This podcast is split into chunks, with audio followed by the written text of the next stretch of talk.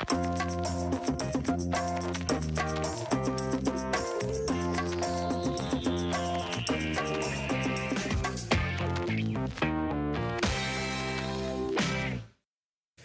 välkomna till Eurotalk. Eh, de europeiska ligorna börjar sånär stängas och vi har ett VM eh, runt hörnet. Christian Borell, hur är läget? Det är bra. Det är bra. Hur är det själv? Eh, bra, men jag vaknade upp med lite halsont och lite snuva konstigt nog när det är så här 25 grader ute. Mm. Du vet vad det beror på? Det är att du gör som många andra svenskar och kanske håller på att ta av dig i otid och sen så är det lite kallt i skuggan och så blir man förkyld. Orutin helt enkelt. Säger jag inte just i ditt fall kanske, men i många andra fall. Ja, men igår hade jag rutinen på min sida. Det går ju lätt att dra spelet till... Ni ser tittarna men Christians jacka han har gått med idag. Det är ju en jacka för... Inte han har hela vägen där, Nej, det blev för varmt för mig så jag var tvungen att ta av den. Så är det. Så mycket lätt sker det inte. Nej, man har ju mycket grejer i fickorna. Va? Det är det ja. som är problemet. Ja, det är det. du har ju en stor kasse med dig också. Det hänger ju på. Ja, det är Hur mycket grejer har du? Grejer. Ja, men det är väldigt lite grejer i den faktiskt. Men lite tidningar behöver man ju ha. Ja, men lägg fickgrejerna i den också. Ja. Nej, Nej, det är för mycket småprylar. Okej. Okay. Ja. Ha jackan. Mm. Är det. Jag, blir, jag blir alldeles febrig bara att titta på den. Nej, så jag sitter och dricker lite te här när det är 25 plusgrader. Det känns också... African style. Kanske. Mm. Eh, men jag försöker förbättra på min hals lite grann. Mm. Eh, nog det. Hur är läget med Noah? Premier League? 3-0 bra. 3-0 bra. Yes. Det. det resultatet såg jag ändå inte komma. Nej, inte jag heller för de torskade fyra raka innan. Ja. Men eh, med tanke på att Chelsea... Nej, de kunde ju fortfarande gå till Champions League. Så det, det gjorde mm. inte jag heller alls. Ja, jag var Men det var kul. Det var en fin knorr på säsongen. En bra säsong.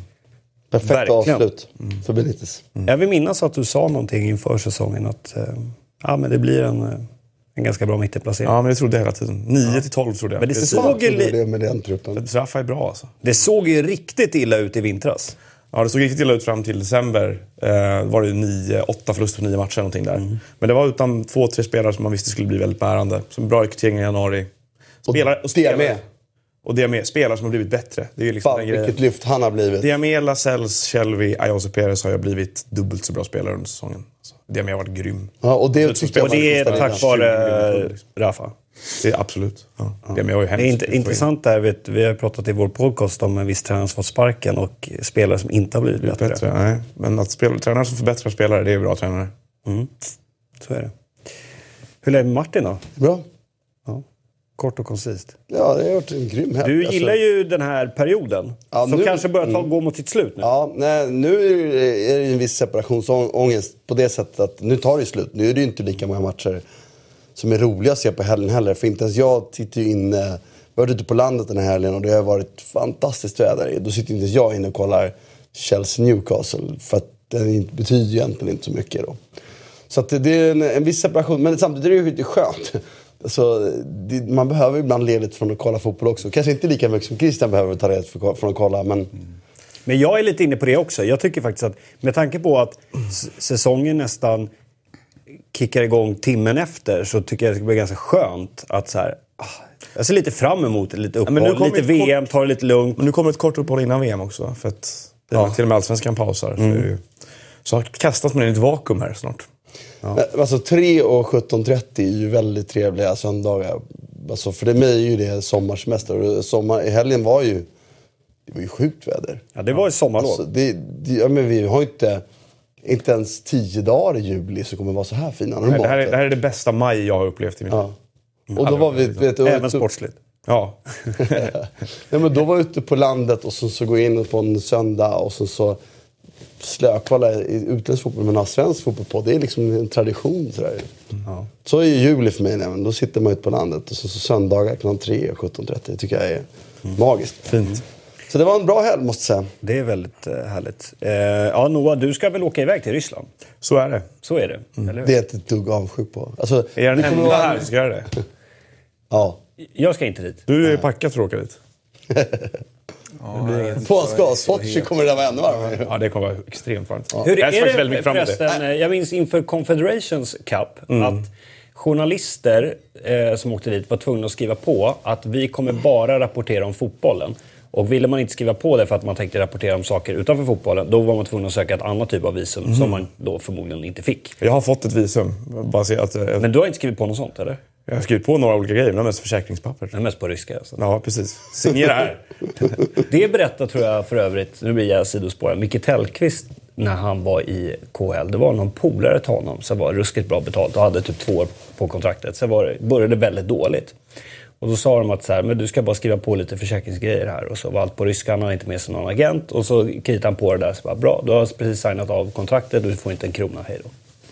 Hur kan man vara så dum? Ja, du är bara- väldigt dum. Men eh, eh, så kan det gå också. Ja. Men eh, det kommer säkert vara grymt i, i Jag ser se- fram emot äventyret liksom. Ja, jag förstår det. Men just nu känner jag inte att jag längtar till något sånt. Det ska bli väldigt skönt att vara hemma i Stockholm och kolla fotboll på storbildsskärmen hemma. Jag vet inte, det finns ju de i vårt skrå som gnäller lite över att vi har långa resvägar och sådär där borta. Eh, för Det är väldigt så att mellan matcherna att man knappt hinner vända tillbaka till träningsläget för att man ska iväg igen sen. Men så, så supporter, om du ska följa Sverige där. Det, är, Det är en världsturné. det är en riktig macka, hela upplägget alltså. Men, eh, Är ska du du bort till Kina liksom? Är du inte lite nojig för flygen i Ryssland? Nej, det går inte att vara det. Det är klart jag var från början. Sen har jag läst jättemycket om ryska flyg nu. Så att nu är jag inte det längre. Och nu är du inte det. De har bytt ut mycket av flygflottorna och sådär efteråt. Som Säger de du. flesta Aero- Aero- Aeroflots... eh, Ska du, när du går på planet, kan du göra skillnad på vilket årtal den här Boeing... Ni förstår jinxen att vi sitter och pratar om det här, här nu. Du, som går du ut. kan ju prata med Oskar Linnér om det. Eh, ja, han är väldigt flygintresserad. Ja, han och brorsan är helt... Vad heter det för någonting? Det heter... No, no, no, spotting. Psykfall. Ja, vad heter det? Eh, eh, typ, typ som så här... Typ som trainspotting. Fast flight spotting. spotting. typ. Ja. Eller något så här, flight pro spotting. Liksom. Ja. Ja. Det är klart, växer man upp i Djursholm så finns det kanske andra nivåer av samlarvärden. Brorsan flög ovanför sen. Ja, eh, apropå VM så eh, kommer det såklart en, en VM-boll som är en tribute till eh, Telstarbollen 1970. Eh, och eh, Ter Stegen har dissat den och det finns en fysiker i form av eh, John Eric Goff som eh, har gått in på det här och menar på att det kommer påverka utsparkar, långa frispark och, och allt möjligt. Vi, vi har ett klipp eh, som förklarar lite. Vi kan ta och titta på det. Right, joining us now, we're talking soccer. And to do that, we have Professor Eric Goff, the author of Gold Medal Physics and Pressure Physics at Lynchburg College in Virginia. Um, okay, what is on the horizon, Professor, as regards the new Telstar 18 for the World Cup, the official ball? It's the, the new design for Telstar 18 is going to affect the style of football we see played by the teams in the World Cup because the Jubilani certainly did. Because it was flying around, so you you weren't getting the longer passes. Players who were hitting power shots in a game found that once it left their boot, they had basically no control over what would happen, and the goalkeepers could might as well sit in the stand because they didn't know which way it was going either. Are we, Well, look how well Spain did with their short passing and that excellent passing game. I mean, that that's what they were able to do with that Javelani ball. Will will Telstar 18 have a similar effect, or will it be more egalitarian for all styles of football? So my my colleagues in Japan have done some wind tunnel studies of these, and I've done some uh, trajectory analysis with that wind tunnel work here at Lynchburg College. And what I found was the Telstar ball for a really hard hit ball is going to travel about eight to nine percent less distance than the Bazooka ball. So there'll be a slight reduction in the uh, long range kicks. And that's probably going to be noticed by the goalkeepers who are really trying to hit the ball down the pitch at great distance. Maybe for a really long free kick, they might notice a slight reduction in the in the overall distance. Ja, eh, nu är det nördighet på riktigt eh, Men vad- om det där var allt som skulle vara skillnaden, att, att en lång utspark skulle vara lite längre och eventuellt en längre frispark skulle vara skillnad. Så är det inte mycket skit. Nej, då är det ju värre med den bollen i Sydafrika faktiskt. Har det är bra om det inte är så mycket skillnad. Ja, det, det är nästa grej. Alltså, klart att VM är ju ett jippo. Det, det vet ni att jag tycker att det här är ett jippo. Så att är det någon gång man kan leva med att bollen är sky eller avviker mycket, är ju så här. Men, men det är klart att, som du var inne på, det, alltså, det, det, det betyder mycket, mycket mer än, än, vad, än vad folk tror jag förstår. Alltså att ha eh, bollar som förändrar. Man, man anpassar sig, sig i sin ta- mottagning och förflyttar boll och tillslag boll efter bollens. Därför jag gillar att det är en och samma boll man spelar med i varje liga. Det ska inte vara någon skillnad liksom. Nej. Har ni någon favorit-VM-boll? Eller går ni igång på sånt här? Eller tycker ni att det är... Liksom... Inte jättemycket. Jag tycker att eh, det hade varit kul om den där bollen såg ut som den där gamla. Jag tycker den där 70-talsbollen var ju skitsnygg. Ja, den är bra mycket snyggare än den där. Ja. Den ser ju ut som den är liksom upppixlad på en vänster. Att, att den är digitalt eh, ofärdig så att säga. Men, eh, men om du får igång på, Nej, alltså, det är klart att jag, man vill ju testa en boll som boll. Man vill, det är det man vill göra. Man vill känna på hur den är och, och skillnaden är sådär. Men för mig är det mer utseende på dem, att de är nostal- väcker någon nostalgiådra. Liksom. Den som de använde i, i VM 98 i Frankrike hade, hade jag typ två stycken av själv. Liksom, spelade hur mycket som helst med. Och Den jag vet, man ju. att, Den har man- jag, jag vet att barnen kommer vilja ha en sån här i sommar. Så det, Så du kommer också spela med den? Absolut, helt säkert. Sen så finns det olika grader där. Den, den riktiga, riktiga matchbollen kostar typ 2000 spänn. Det köper jag inte för att spela på landet. Nej, herregud. Så de spelar ju inte med någon fake-variant, men det vet de inte om. Nej, det- Och de tittar inte på det här Lika bra. ännu. Inte eftersom jag mejlar efter tror de kollar mail. Nu var, kollar Brev? De får, kan de få vanliga brev? Nej, jag vet nog inte. Men Då rycker du. du min äldsta son har ju typ så här 2000 obesvarade mejl. Jag bara, du kollar det här med? Nej, när ska jag göra det? Tråkiga mejl. Jag skickar roliga mejl. Han, smsar svarar inte han, utan du får ju snappa till dem. Ja, men då gör jag det då. Mm, gör det. Pappa ljuger om bollen. Har din son 2000 obesvarade mejl? Ja, men typ. Är redan Alla, entreprenör. alla från Martin. Nu får du inte glömma bort att... Nej, men de får ju så här, de, de signar upp saker. Det där kollar de ju aldrig. Liksom. Jag tänker om du liksom redan fört in någon entreprenörandan här så att han har en massa kunder som håller på och Det där är ju ett steg man tar någon gång i livet sen. Jag gjorde i alla fall, alltså när man, jag hade en hotmail-adress till något tillfälle där man helt enkelt fick så mycket skräp så att man bara Det här blev junk man övergav den och gick till Gmail istället. Eh, för att, ja men hur, alltså det går inte att bli av med såna här grejer heller. Så att- Det är rätt kul att ha kvar, alltså, nu för tiden så är filtreras rätt mycket. Jag tror Ja, en del. Jag har ändå kvar, alltså jag använder den inte, men jag har kvar en gammal hotmail-adress. Ja, jag med. Ja, det går att dyka in där ibland. En skräckupplevelse. Jag har kvar min spray-mail. Oj, det är riktigt sjukt. De, fin- de, fun- de funkar fortfarande. Eh, nog om mailadresser. Vi ska prata status Balotelli också. Eh, ni vet, eh, där vi tar ut 11 supertalanger som aldrig riktigt blev den där superstjärnan som de spåddes eh, bli. Eh, så för övrigt ett klipp på Balotelli igår när han gick runt och typ tackade hela arenan och skakade hand. Så där. Han, tack, han är klar i Nice nu. Ja, precis. Och Mancini ska ta ut honom i landslaget igen, säger de. Men att Mancini får det där jobbet är lite... Det är coolt. Det är lite weird, tycker jag. Med tanke på att han är ju anklagad nu för att ha liksom monterat ner hela Zenit och gjort bort sig fullständigt där. Efter att ha varit ganska medioker på ett gäng andra platser. Och eh, tycker väl att han hade väldigt liten del i det här. Vissa tränare är väldigt bra på arbetsintervjuer. Ja, herregud alltså.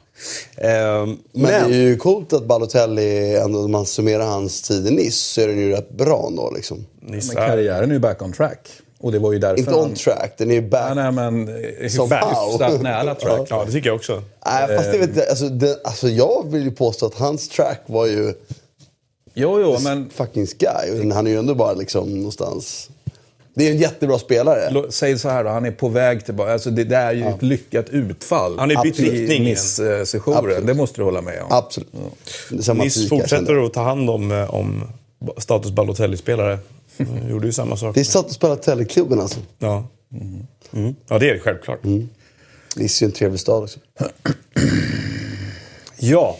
Eh, Hade vi inte, hade vi inte vänsterback förra eh, veckan? vi Santon, satte ju? Santon för ja, för att det jag har fått höra är att vi ska ta ut en högerytter. Ja, och då får vi ju bestämma oss lite grann för hur vå- vårt spelsystem också. Är det 4-4-2 eller är det 4 Bestämde vi inte det för en- Ja, har vi, vad, jag kommer inte ihåg vad vi sa. Ja, Ja. Vad- System, har vi, har vi det också grafiskt eller? men det bestämmer vi väl nu väl? Eller, var- nej, eller var det 4-3-3 kanske som var... Vi sa väl det.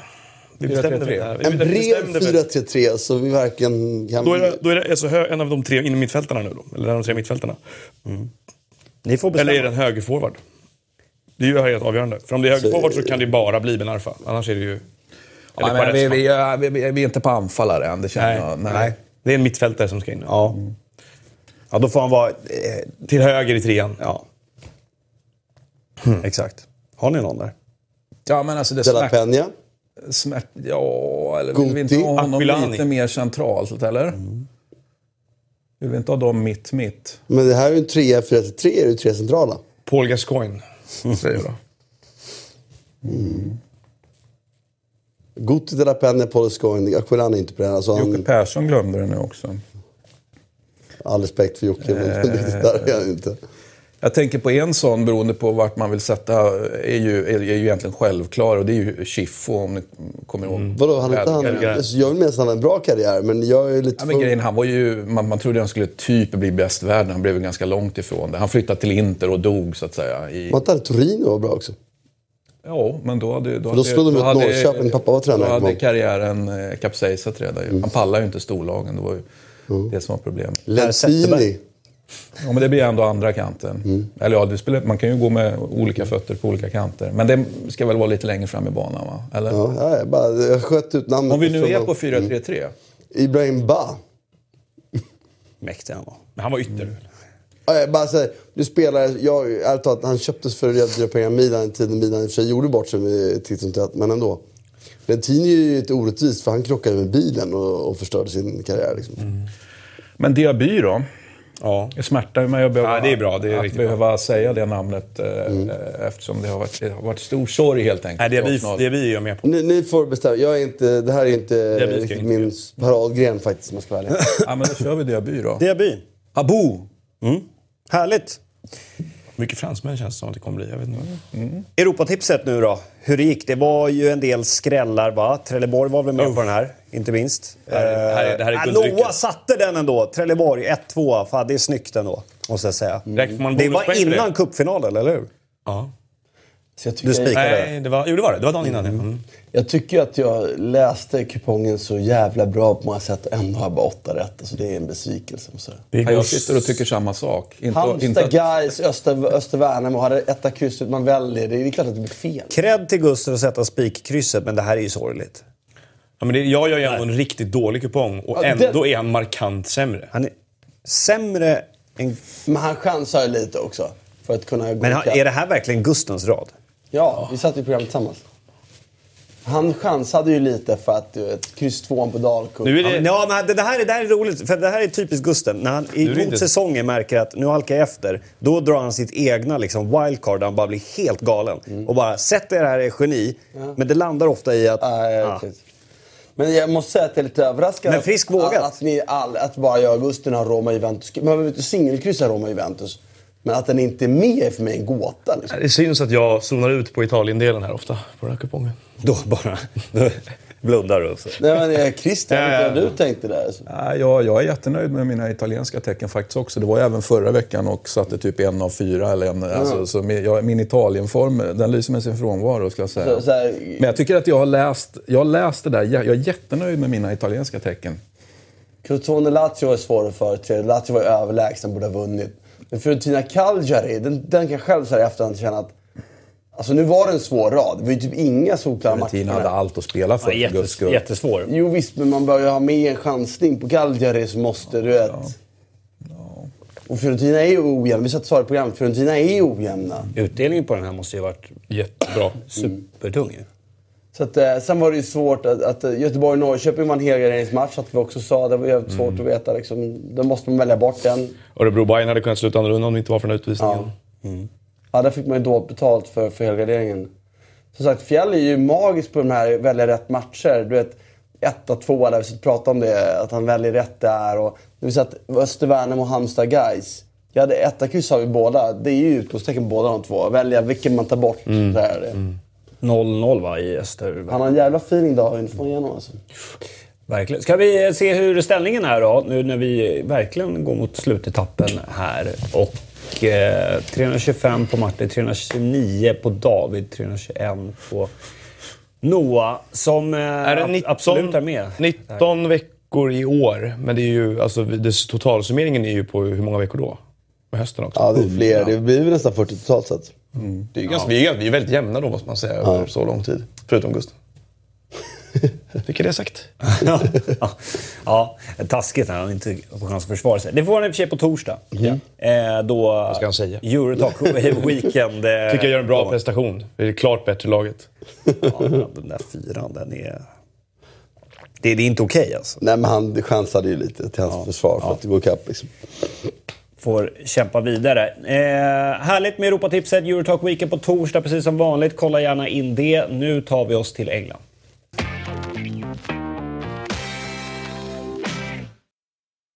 Där det ju är bokslut. Säsongen är eh, över och eh, även om den inte riktigt är det för till exempel Liverpool och det är Championship Playoff, eh, miljardkvalet som det väl brukar kallas. Va? Eh, så här slutar tabellen. City når den magiska eh, tresiffriga 100 poäng med tanke Så de fick inte plus 80 i målskillnad. Lite besviken trots allt. Ja, då. Eh, sent avgörande eh, av Gabriel Jesus där mot eh, Southampton. som ändå klarade sig kvar. Eh, och Swansea, Stoke och West Brom håller sig kvar. Jag tycker det var lite intressant där att eh, Pochettino, Tottenhams tränare, som ville lyfta fram alltså, eh, säsongens tränare, förutom då det uppenbara Pep Guardiola, så Roy Hodgson, det han gjorde med Crystal Palace. Ja. Det är många Det har varit inne på lite. De gillar att lyfta honom också för att han är engelsman såklart. Han det är finns ju flera andra. och- Jag tycker ju att eh, Wagner och Utons jobb och, och Rafa för den delen också är ju liksom... Pallas gick in, har ju Robson, Rob, hur många, det var sju omgångar in va? Tror jag. Han tog en trupp som ändå är väldigt mycket bättre än att ligga på nedflyttning. Så att Pallas ska ju sluta där någonstans. Ja, och Burnley såklart. Och Daesh. Men Daesh fotboll är inte lika... Alltså, Nej, den är inte så utvecklande kanske. Man vet att det finns en sorts... Eh, ja, en begränsning i hur mycket Daesh kan uppnå med det där. Ni har tagit ut eh, lite utmärkelse här. Eh, säsongens eh, manager. Så du, du gör ditt eget val? Ja. ja. Christian, vill du börja? Nej, nej, jag, jag var bara... Ja, ska vi börja med Martin då? Pep. Guardiola såklart. Säger jag. Ja, nej, jag säger samma sak. Jag tycker, det är lätt att stirra sig blind på att de borde vinna för att de har mest pengar och sådär. Men det är många som har haft mest pengar och gjort det här väldigt mycket sämre. Sen är det ju också själva liksom, sättet de gör det på hela vägen. Det handlar om att vinna trots allt. Liksom. om men att de vinner med den här överlägsenheten och dominansen är, är, och förändrar mycket saker. Nu pratar vi ju Premier League här. Ja. Eh, men mm, oundvikligt så tar man ju lite med sig eh, det här, får man kalla det debaclet i Champions League? Liksom.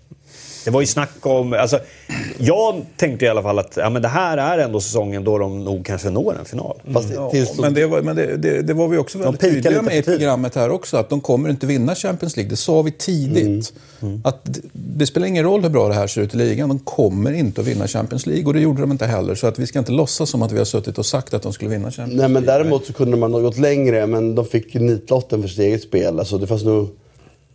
Eh, alltså nitlotten, det fanns ju klart att möta Barcelona, Bayern München, det är tuffa allihopa. Men De hade inte nått Verkligen. ända Är det fram i alla fall. Nej, även om de inte men hade fått givet att Liverpool Ja, de hade är... nog- Det var, andra lag hade slagit Liverpool kanske i en kvartsfinal. Men för City var det ett, ett av de sämre lagen. Mardrömsmotståndare för City. Det över kan ju- ligan. Ja. De kan ju eh, Guardiola City väldigt väl och de har bevisat i ligan att de, hur, hur man stör. Men eh, nog om det.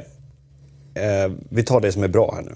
Va- Vad vad- vad är ni eh, mest imponerade över när det gäller Pep? Den här säsongen. Därför att han har, eh, som han sa, jag, jag minns så väl den här matchen när de slog United i januari, februari, när serien hade vänt. Hur han, eh, liksom, det var första gången jag såg att han tappade ansiktet lite till det positiva. Så här, att hur viktigt det var för honom att säga att han har vunnit med spansk fotboll, eller sitt sätt fotboll i Premier League. När alla pratar om att man måste kriga och du, kan inte vinna en regnig dag i Stoke. Vet du vad, det kan man. Man kan krossa i den här ligan. Och det är klart att de har haft mer pengar än något annat lag, men United är väldigt, väldigt nära. Och det är inte så att de andra lagen inte har pengar. Alla lagen har pengar. Och vi har pratat om det tidigare, att marginalnyttan varje spenderad krona är inte så jävla stor. Så det är ju trots allt ett otroligt bra hantverk att få det laget att spela den fotbollen i den ligan på det förödmjukande, överlägsna sättet. Det, det är ju en...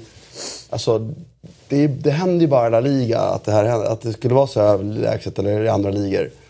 Nej, men det är för att de inte haft något riktigt bra fotbollslag. Här har de förstås en riktigt jävla bra fotbollslag i England. Jag säger att United under Ferguson hade slagit det här kanske, men de kunde aldrig spela på det sätt som de här kan göra.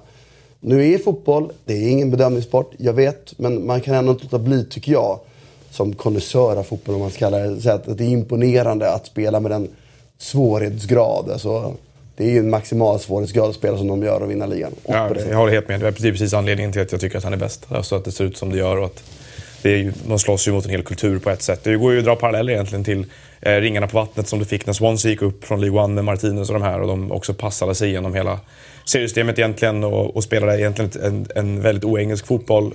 Det dog ju, ebbade ju ut för att det blev synonymt med eh, dåligt försvarsspel och andra saker. Både i Martinez fall och Swanseas fall. Och lite lite liksom tr- tragiskt men samtidigt symboliskt tycker jag att Swansea ramlar ut i år för att de frångår alla de principerna egentligen hur de har spelat och vad det blivit av den klubben de senaste två åren eh, i andra änden av tabellen då när det här händer högst upp. För att tittar man på det så om det var någon som försökte införa, eller någon, någon klubb som var först med att lansera ett sorts trendbrott och eh, skapa någon sorts liksom, likhetstecken mellan vilken fotboll som går att vinna med och vilken fotboll som ska spelas i England och så vidare. Då var det ju faktiskt Swansea från början. Och, eh, nu har Pep Och lite givit mycket mer legitimitet till den, till den fotbollen eh, långt högre upp. Så att, Och då eh, kommer vi in på det här jävla ägarbytet där i Swansea som någonstans förstörde allt det där. Jag kan, man inte, säga. låta, jag kan inte låta bli annat än att känna det. Eh, Faktiskt en stor sorg, för jag håller verkligen Nej, med om uselt. underbart eh, att se det där och, och så jävla värdelöst det där ägarbytet faktiskt blev. verkligen. Så att, Christian, håller du med? ja, pepp, absolut. Ja, pepp. Punkt. Punkt. Ja. Eh, härligt. Eh, säsongens bästa unga spelare. Och eh, eh, då får man ju av vad definierar man som ung. Exakt, och det fick Ja. jag inget riktigt svar på där. Kände jag, Ja, men vi, jag gjorde ett eget svar på det för att jag tycker att det går inte att hålla på och prata om Harry Kane och Sterling och de här som har gjort 95 säsonger i ligan nu. Utan man får ta, då får man, jag kollar på spelare som är 21 och yngre. Eh, I alla fall som var när säsongen började. Vad- När är man född då? 97, 96 va? 96, 97. Ja. Men eh, nej, jag tycker att, eh, och där blir det många som glöms. Jag, tyckte, jag tycker eh, Ndidi i Leicester har varit en av de bättre i Leicester. Han har varit riktigt bra. Jag tycker att eh, Alexander Arnold såklart, Liverpool har gjort en väldigt fin. Han är bara 19. Det blir ännu mer imponerande. Han var ju han om två år, då skulle han också kunna vara aktuell för det här priset. Sådär. Men ehm, av alla de som har kastats in i det här då är ju Davinson Sanchez som är bara 21, tycker jag har varit den bästa av dem, av de unga. Gabriel Jesus, ung, men Mm. man kanske har... Jag håller ju... Sané är född 96 nämligen, och därför undrar jag det. Ja, han har ju varit jävligt bra också. Sané är för mig den bästa spelaren. Och jag tycker, han jag tycker också man drar gränsen för 96, för det är ju det som är u åldern Det tycker jag är en rimlig gräns att dra. Så därför blir Sané den bästa spelaren. Sanchez tycker jag tvingas spela ett svårt mittbackspel i eh, ett lag som dessutom tappade Alderweireld som har betytt långa delar av- säsongen och ändå höll uppe saker och ting. Så eh, jag är väldigt imponerad av honom. Christian?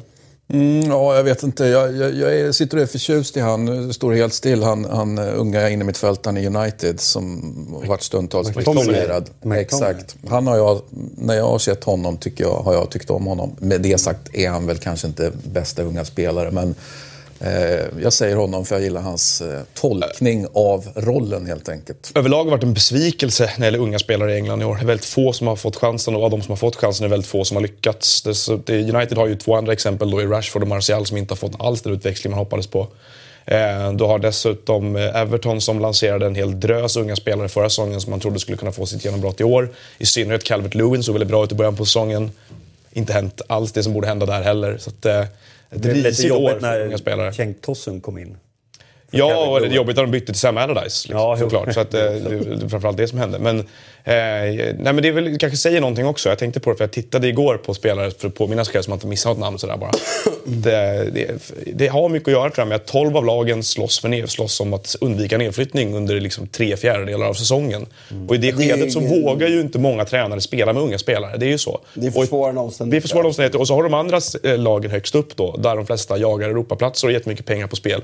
Samma sak där, inte heller den bästa miljön för unga spelare. Liksom. Det, det, det finns någonting sådär avsaknaden av ett, av ett mittenskikt där lag inte har någonting att förlora på att spela med unga spelare. Det gör att det blir inte den bästa miljön för dem i England. Och sen så har alla resurser och, och Köpa värva. spelare som är bättre hela tiden. Och det, är ty, så här, vadå, det tycker jag inte spelar någon roll. Alltså, Premier League är ju inte i ligan för att vara när du är 98, 99. Du, det ska inte vara så. Nej. Nej, och det tycker jag det är varken dåligt eller det bara är så. Dock lever de ju kvar efter jag tror, press från både supportrar och från vissa klubbledningar och medier där borta. Om, alltså, som det alltid är, att det är en bra sak att satsa på unga spelare och satsa på akademi och allt vad det heter. Det vill sån man väl kritik som alltid återkommer. Men det är en fullständigt ologisk affärsmodell för de här lagen att liksom försöka pumpa in spelare man från får akademiled. diskutera det, hur, det, hur liksom Chelsea vinner de här akademi... År efter år efter år. Hur, alltså, för det är ju... Det är en annan affär. Nej, men det är, det är extremt få spelare. Vi pratade om det för några program sedan, att Real Madrid är ju bäst i världen och Barcelona tvåa. De går ju om varandra där till att fostra spelare i topp 5-ligorna. Men det är ju knappast lönsamt sig själva. för dem. Det är ju med utbildningsbidragen möjligtvis betala någonting av det. Men Chelsea kan ändå, de har ändå sålt av de här Nathan Ake och Loftus Cheek och så vidare. Eller han, jag vet inte om han gick Mm. permanent till Palace här nu. Och lite andra som går runt sådär. Då, då kan man ju tycka att så här, ja, Nej, det kanske får, du betalar snurr, får du snurr Det- på det så så. Det, det är en intressant eh, granskning att göra. Vad, vad liksom, ta Real Madrid då, som har flest spelare i topp 5-klubbarna i hela, i hela Europa. I topp 5-ligorna, förlåt. Eh, och se vad de inbringar. Och så ska man mäta det med kostnaden för akademi. Det måste ju finnas liksom, siffror på det. Det vore ju kul att se. Det kanske är lönsamt. Kanske bara tjäna in Sen allting Morata för 70 miljoner euro. Då har du täckt två års utbildning för hela laget. Men, eh, och det, det tycker inte jag. Därför, de unga spelarna som slår igenom i Premier League måste ju vara de, eh, liksom, några av de bästa i världen. Och Sané är definitivt för mig det. Ja, och. Sanchez är potentiellt en av dem. Jag tycker det är precis, det är jävligt coolt. Och då är det en tonåring i Alexander Arnold då, som är ju, de här spelarna är ändå 21-22 nu. Han är 19 bast, har spelat väldigt mycket i ett lag som har gjort extremt bra. Så att, eh, det är coolt tycker jag. Säsongens spelare? Inget snack? Nej. Jag kan tänka mig att någon tror någon annan, tycker någon annan Salah. Det var ju det var under en lång period på säsongen där jag kände som att så här, nu måste det till någonting exceptionellt för att någon ska kännas bättre än De Bruyne här. Men det, Salah har ju absolut varit bäst. Så att, eh, Och det blev ju exceptionellt. men det var väldigt exceptionellt. Ja. Nej, det är ju, det är ju, jag skulle påstå att det är den bästa spelaren i Premier League sen, eh, Ronaldo kanske. sen Ronaldo. Henry. Ja, och innan det var väl det Henry kanske då. Eller Berke. Jag, Nej, det var Henry innan. Absolut. Ja. Men, men att det var verkligen att sådär, på det sätt som... Det är klart att det var, Sarr hade varit bra och sådär, men eh, Salah har kombinerat det med gjort en jävla massa poäng. Liksom.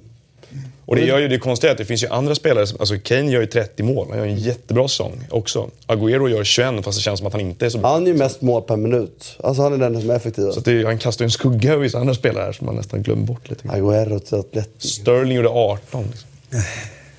Ja. Men nej, Salah såklart. Håller du med Christian? Absolut. Eller vill du flika in någon? Nej, absolut. Jag tycker det är jättetråkigt att vi är så överens som vi är. Men, men Ja. eh, det, vad ska man säga? Det är klart att han är säsongens spelare, självklart. Ehm, Jag tycker inte jag nödvändigtvis behöver vara tråkigt. Det kunde vara roligt om vi inte var överens. Men det behöver inte vara tråkigt för att vi är överens, eller? Nej, nej. Eller är du anti-konsensus, eller? Ja, ja, ibland, Ja. ja. Så roligare att inte vara överens. Det är ju så här att eh, när säsongen eh, tar slut så är det intressant att titta på vad som kommer att hända med vissa klubbar. Vi har ju pratat en del om Arsenal, vad som kommer hända där. Eh, och kanske också väldigt intressant med, med Chelsea, eh, vad som händer där. Det är många klubbar. Det, det är ju därför, det är lite det som är det roligaste, roligare med Premier League tycker jag, än andra ligor. Är ju att alla de lagen som gör bra säsonger kommer ha resurser att växa det vidare. Men jag pratar om, bara för att göra en parallell till, till om Lazio nu går till Champions League. Jag är rätt säker på att de inte har pengar att satsa ändå. Att det bara blir liksom mer av samma. Liksom, att försöka skruva det max. Här är det ju lag. Alltså, Arsenal, jag hävdar bestämt att den truppen är riktigt bra. Att det krävs ganska lite för att göra den till en, en bra tränare. Små förändringar kan göra det till ett lag som ska stå som titel nästa år. Om allt faller väl ut. Så det är större, större glapp, men så är det inte. Och det gäller ju faktiskt Chelsea också i stor del. De behöver kanske göra samma typ av justeringar, eller typ samma antal som Arsenal. Och Liverpool, vad tar det vägen nästa år? Jag menar, de är idag fyra i ligan. Det är ju inte, tycker jag, superbra. Men eftersom det är ju också ett pris att de har betalt för att ha gått till final i Champions League. Så tycker jag att det är väldigt bra ändå. Liksom. Sålde Coutinho halvvägs utan att ersätta honom. Ja, och det, men det tyckte jag också var rätt beslut. Liksom. Men där behöver de ju... Nu kommer ju Keita dit. Så Ja, och vad gör de nästa år? Det pratas om andra spelare. De har förmodligen en pulling power som de inte har haft på några år och så vidare. Mer pengar. Och Tottenham är det lag då som stått mest still på det sättet. Men det, Fortsätter att göra bättre från sig vad de borde. de står de bättre trupp att stå på nästa år och så vidare. Så att, och United måste, alltså man får säga vad man vill. Alltså jag tycker att det spelar skittråkig fotboll. Jag tycker att det finns mer att förvänta sig. Men de är tvåa i ligan med ett poäng, eh, poängantal som är faktiskt ganska bra. Och att de, inte, att de är så långt efter City är inte att de är dåliga. City har varit helt sjukt bra. Liksom. Så att, jag menar, man kanske inte ska räkna, jag har ju räknat ut Mourinho, men man kanske inte bör göra det. Jag menar, de är 81 poäng, de är där de är jag tror de- kommer ha miljarder att satsa igen liksom. Jag känns det som att de kommer göra en, jag tror United kommer göra någon sorts rokad. De kommer nog vara ganska aktiva ändå. Eh, och det kommer nog komma in två, tre spelare för väldigt mycket pengar där igen för att närma sig på något sätt. City kommer handplocka ett par, tror jag, bara som en liten frisering för att spetsa ännu mer av det de har lagt grunden i år. Eh, och som du säger, Liverpool, Keita är redan klar. Man räknar ju med i alla fall en offensiv injektion till då, som kanske kommer istället för Coutinho och eventuellt någon till forward som kan avlasta Kanske tre. målvakt. Som alltid, kanske en målvakt. Kanske en mittback till. Eh, men, men, Matip tillbaka sen skadan. Chelseas, Chelseas fall känns som väldigt mycket handlar om vem som kommer in. Är det någon som kan göra någonting av allt det här? Och det gör ju Arsenal också. på? Väldigt mycket. För där finns det ju spelare som kanske passar ett, en tränare, men det kommer en annan tränartyp som behöver de, eh, fördela om resurserna. Då hamnar man ju lite grann i Spurs, där det krävs en väsensskild sommar mot vad de hållit på med tidigare för att det ska kännas som att De måste satsa. Och det sa ju Pochettino efter matchen igår också. Och det tycker jag ställer liksom en ganska intressant fråga kring hela Tottenham och var de är på väg någonstans. Det här att, som man var inne på innan säsongen lite grann också, att eh, det är dags att ta risker kanske. De har liksom lagt en plattform, de flyttar in på en ny arena. De har behållit sina spelare. De måste ju visa framförallt för den här spelargruppen som är helt bärande för att de är, som har utvecklats så mycket under Pochettino nu, att det inte är slutmålet. Ändamålet är inte liksom att, bli, att bli så här bra eller att kunna sälja av Kane, Ali, Eriksen, gänget. Liksom. Utan att jag tror att de, de, behöver, de behöver ge dem en, en eh, vad ska man kalla för, någon sorts uppmuntran här egentligen. Och sin tränare. För att jag tror han känner också att han har gjort så mycket han kan göra av det här snart nu. Jag tror inte att han kan göra så mycket mer av det här Men, men, med det sagt tycker jag ju, alltså det behövs ju inte värvas kanske, men bara att inte sälja är ju en bra steg. För de har ju blivit av med någon. Och det är kanske dags att då se över det här lönetaket. Och, Precis. För det är väl det du är inne ute Ja. efter, man måste belöna dem lite. För jag tror ju att det finns mer att hämta av Lukas eh, Mora som är en potentiell Lamela kanske är dags att växla ut och ta in någon annan. Jag tror inte att Sonny spelar man vinner ligan med. Men En truppspelare. det är ändå liksom... Att bara inte sälja så står Tottenham, eh, och om vi tror på Pochettino, på en bra grund tror jag för att kunna vara med och slåss ännu närmare nästa år. Ja, men en eller två spelare in som de brukar göra. Liksom. Det som är lite talande tycker jag när jag summerar det här, det är ju Burnley som är en avvikelse och det är ju alltid någon avvikelse. Jag skulle kunna tänka mig något lag liksom högre upp, Southampton sådär och, och, och jag tycker Watford har en bättre trupp. Men det är små rörelser, det är ju verkligen skiktat på ett normalt sätt. Burnley får väl en Europa League-kvalplats? De får kvala till Europa League, stämmer. Då behöver ju de bredda. Det kan nog innebära att de får det tufft nästa år kan jag tänka mig. För de har liksom en, en slitsamt spelstil och en slitsam, liksom, ett slitsamt spelschema framför sig. Jag håller med dig, det anmärkningsvärda är ju Newcastle övrigt att... kanske. Ja, Över- det, an- allt beror ju på vad som händer där i sommar. Men, men det det känns också att man kan bygga på. Det som, är, det som är anmärkningsvärt är ju att alla tre nykomlingarna hänger kvar. Och jag tycker att det är ett gravt underbetyg till de lagen som åker ur för att de har haft de här resurserna eh, i ett par år nu av tv-avtalen att egentligen skaffa sig så mycket att stå på att de inte ska behöva hamna där nere. Det ska stå mellan eh, ett par lag som gör andra året och de nya lagen som kommer upp för att de inte har haft tv-pengar att röra sig med. För att så stort är glappet tycker jag i kapitalet. Att det, det, ska inte, det ska inte hända egentligen att de där tre klubbarna åker ur. Med det sagt så är det ju liksom lite också Premier Leagues verklighet här och nu som vi var inne på. att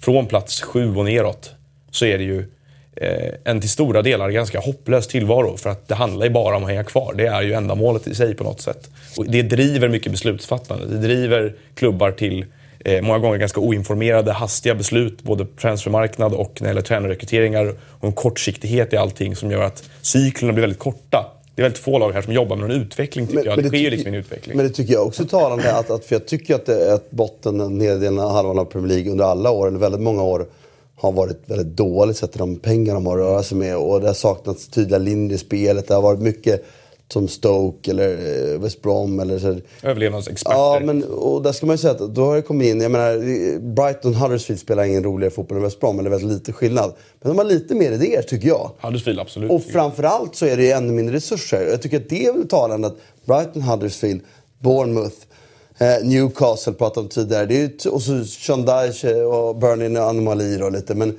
det är ändå tydliga spelidéer. Och det har inte varit så. Och det tror jag att det är något positivt för Premier League.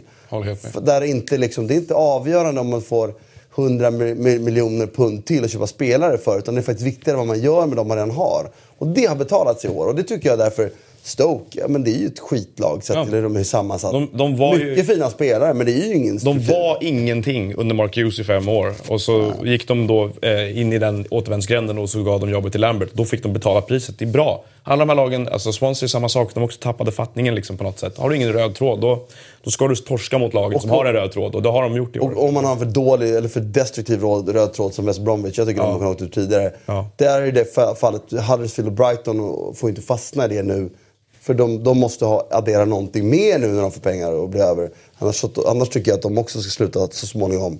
Så- Jag tror, att, jag tror att West Ham, jag tror att Southampton kan ligga väldigt risigt till nästa år här. För att de har nog, inte, de har nog haft lite tur i år att det har fallit sig på annat sätt här. För de, jag tycker båda de lagen spelar egentligen väldigt likt. Det har varit liksom samma mellanmjölk, samma virvar lite grann. Som, mycket bra spelare men inga, inga liksom linjer riktigt i spelet heller. Så där. Typ. Jag tror att de kan få problem nästa år. Och det vi kommer prata om mest om nästa säsong har vi inte pratat om hittills. Det är ju såklart att, att eh, Guardiola med extremt stor sannolikhet gör sin sista säsong i City. Han har ju sagt att han till och med ska sluta träna fotboll. Det hoppas vi. Ehm, ja, och så ska han åka hem och sportchefa i Katalonien. Så Fast det det, betyder att att vi kommer att, att, att diskutera det under stora delar av nästa säsong. Eh, när kommer beskedet? Eh, om beskedet kommer och eh, när blir det klart då med, eh, med nästa tränare? Jag du minns bara när han klev på här. Det åt ju upp sakta men säkert Pellegrini då. Det kommer ju vara sa- samma sak. Jag vet inte om det äta upp Guardiola, men det kommer eventuellt äta upp eh, City i hela den här diskussionen. Det ska bli väldigt intressant att se hur de tajmar allt det där. Och Tottenham, som är, ska vi då säga, på tal om tränare som kan försvinna, att, eh, jag tror de räddades av att Real gick till Champions League-final och ryckte upp sig på slutet här. För att när Pochettino fick frågor om att ta det jobbet, vilket han mycket väl skulle kunna erbjudas eh, ett tag innan, då var det ju verkligen ingen stängd dörr överhuvudtaget, utan tvärtom en ganska öppen, ogenerad flört från hans sida. Och med honom där, då det, ju- finns det ju såklart en väldigt stor sannolikhet att Kane skulle följa med också. Och då rycks ju hela deras grej upp på ett sätt. Då måste de ju börja om på nytt. Så att, eh, de, de har nog räddats av Real Madrid och de behöver nog ta den chansen här nu och se till att... Någon som eh, lite stängde dörren var ju Allegri. Som säger att han, han, vill, han vill vara kvar. Och det har ju ryktats till Chelsea och till Arsenal. Till Arsenal så börjar det snackas om Arteta. Nu. Det är en chansning. Kan Ja, alltså det, det här är inget... Det här är... Det här är... Alltså det är inget läge att chansa nu. Det var väldigt tydligt med det. Det vill säga, Arteta, det ska inte chansas med den jävla Arteta heller, utan det ska... Ja, jag tror inte att det kommer att hända om man ska vara ärlig. Men, men eh, det är klart, jag är medveten om att det ryktas. Visst fan är jag det. Ja. Eh, låter ju helt vansinnigt. Men det skulle ju, alltså jag är helt inne- enig med, med Chris- Christian att Arsenal bör, kan inte chansa. Så det ska ju in en taktiskt skicklig tränare som gör mer av det material, individuellt ganska bra material tror jag finns det. Så att det, det hade varit spännande med Allegri. Det är ju verkligen drömvärvningen för dem, tycker jag. Och att han har stängt dörren. Jag läste också det, jag såg intervjun, presskonferensen sådär, eller intervjun. Men, eh, alltså. Det beror ju på hur man, hur man tolkar ord här. Va? Ja, det handlar ja, ju om exakt. cacciato, det vill säga om, jag, om de inte jagar iväg mig så att säga, så, så vad lägger man i det? Han kan ju gå ut sen och argumentera för att jo men hej, Jag vill jaga stanna. iväg mig för jag fick ju inte de här spelarna jag ville ha. Det där har vi ju Nej, varit exakt. med och om det, i... och han, han stärker sin förhandlingssits eh, i både då att i, mot klubben själv och så vidare. Så det, nej, det bör man inte ha. Men samtidigt så, så eh, vore det ju kul tycker jag om han blev kvar. För att han har ju Champions League ogjort i den klubben.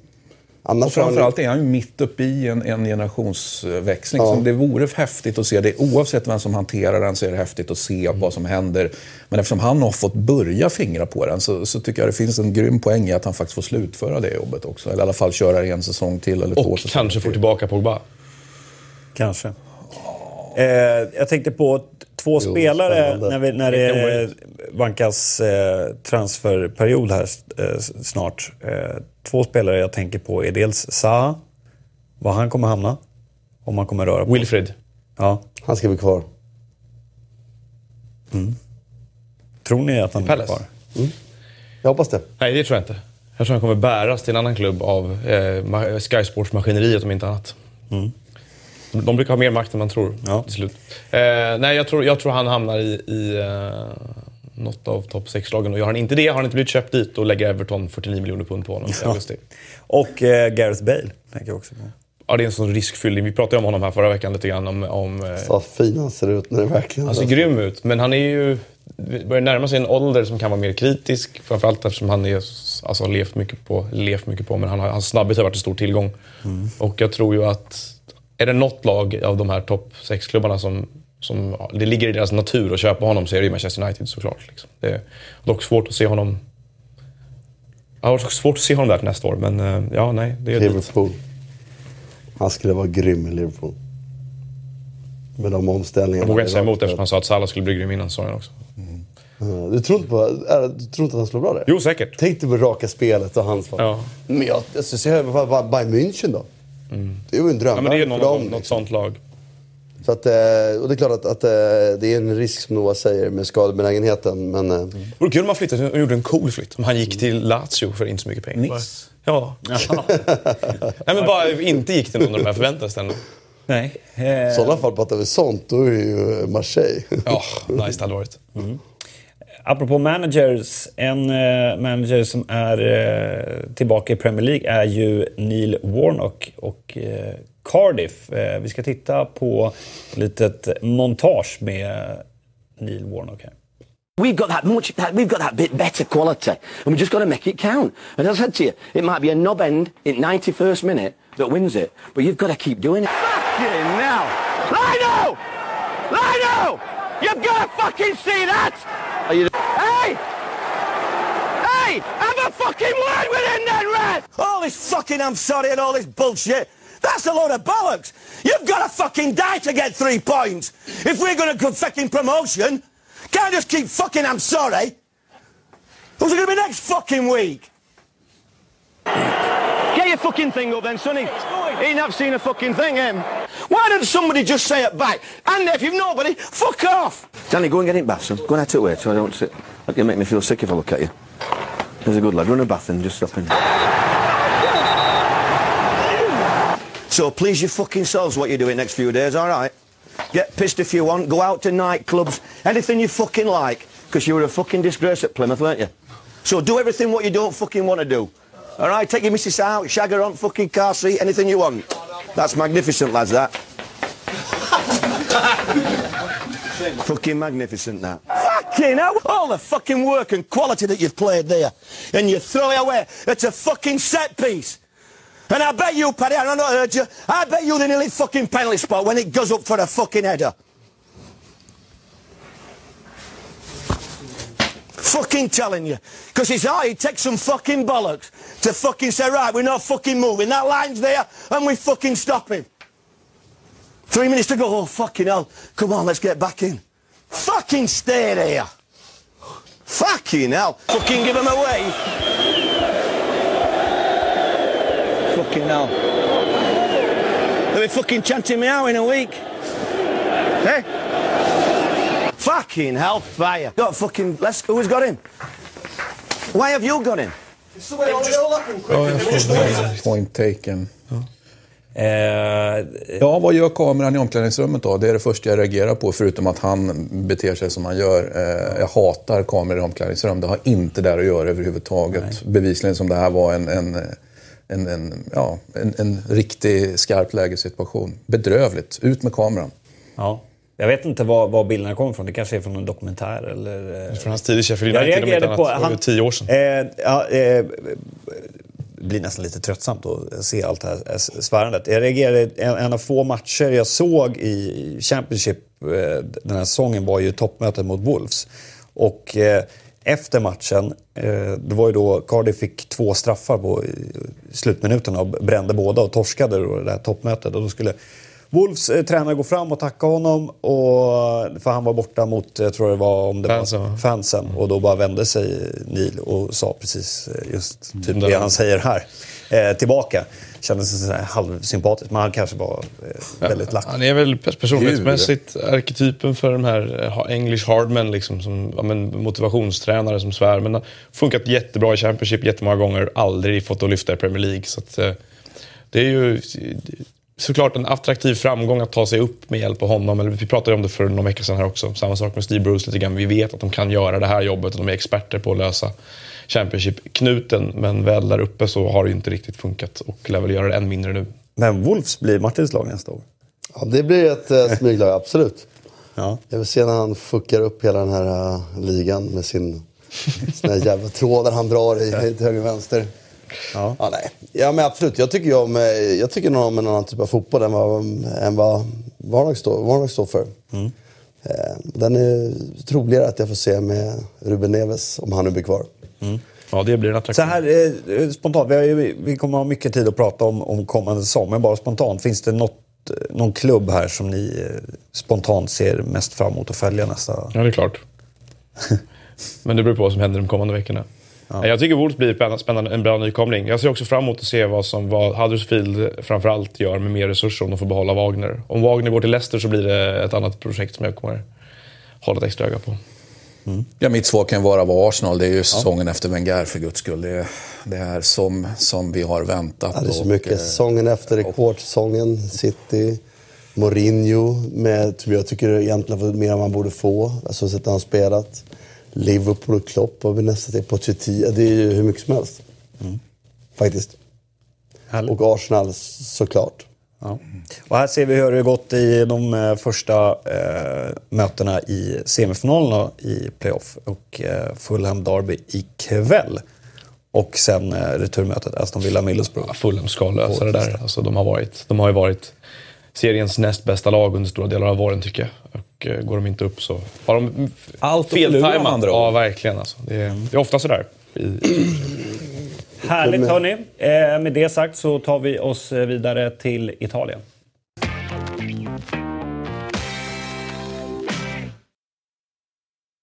Juventus tar sjunde raka titeln. Kryss mot Roma räckte. Ja, det gjorde ju det. Och vad landar du i nu? Ja, att Juventus man- tar den sjunde raka titeln. Ja, att det, är, det är klart att det är imponerande och ett underbetyg såklart till de andra. För det är ju så när du har sju raka titlar, det, det betyder också att någon av de där säsongerna så har du inte varit riktigt så att säga, på tå riktigt bra och då ska någon annan vara tillräckligt bra för att kunna sno den där titeln ifrån dig. Så eh, lika imponerad jag är av Juventus, lika icke-imponerad är jag såklart av ja, gänget som har, som har jagat under de här sju åren. Som ändå eh, poängmässigt gör eh, sin bästa säsong. Jag tror inte. Christian syftade främst på Napoli. Utan jag, för jag antar att jag håller med Christian någonstans att det är ett underbetyg till Inter och Milan framförallt som har resurserna som skulle kunna tävla med Juventus ekonomiskt.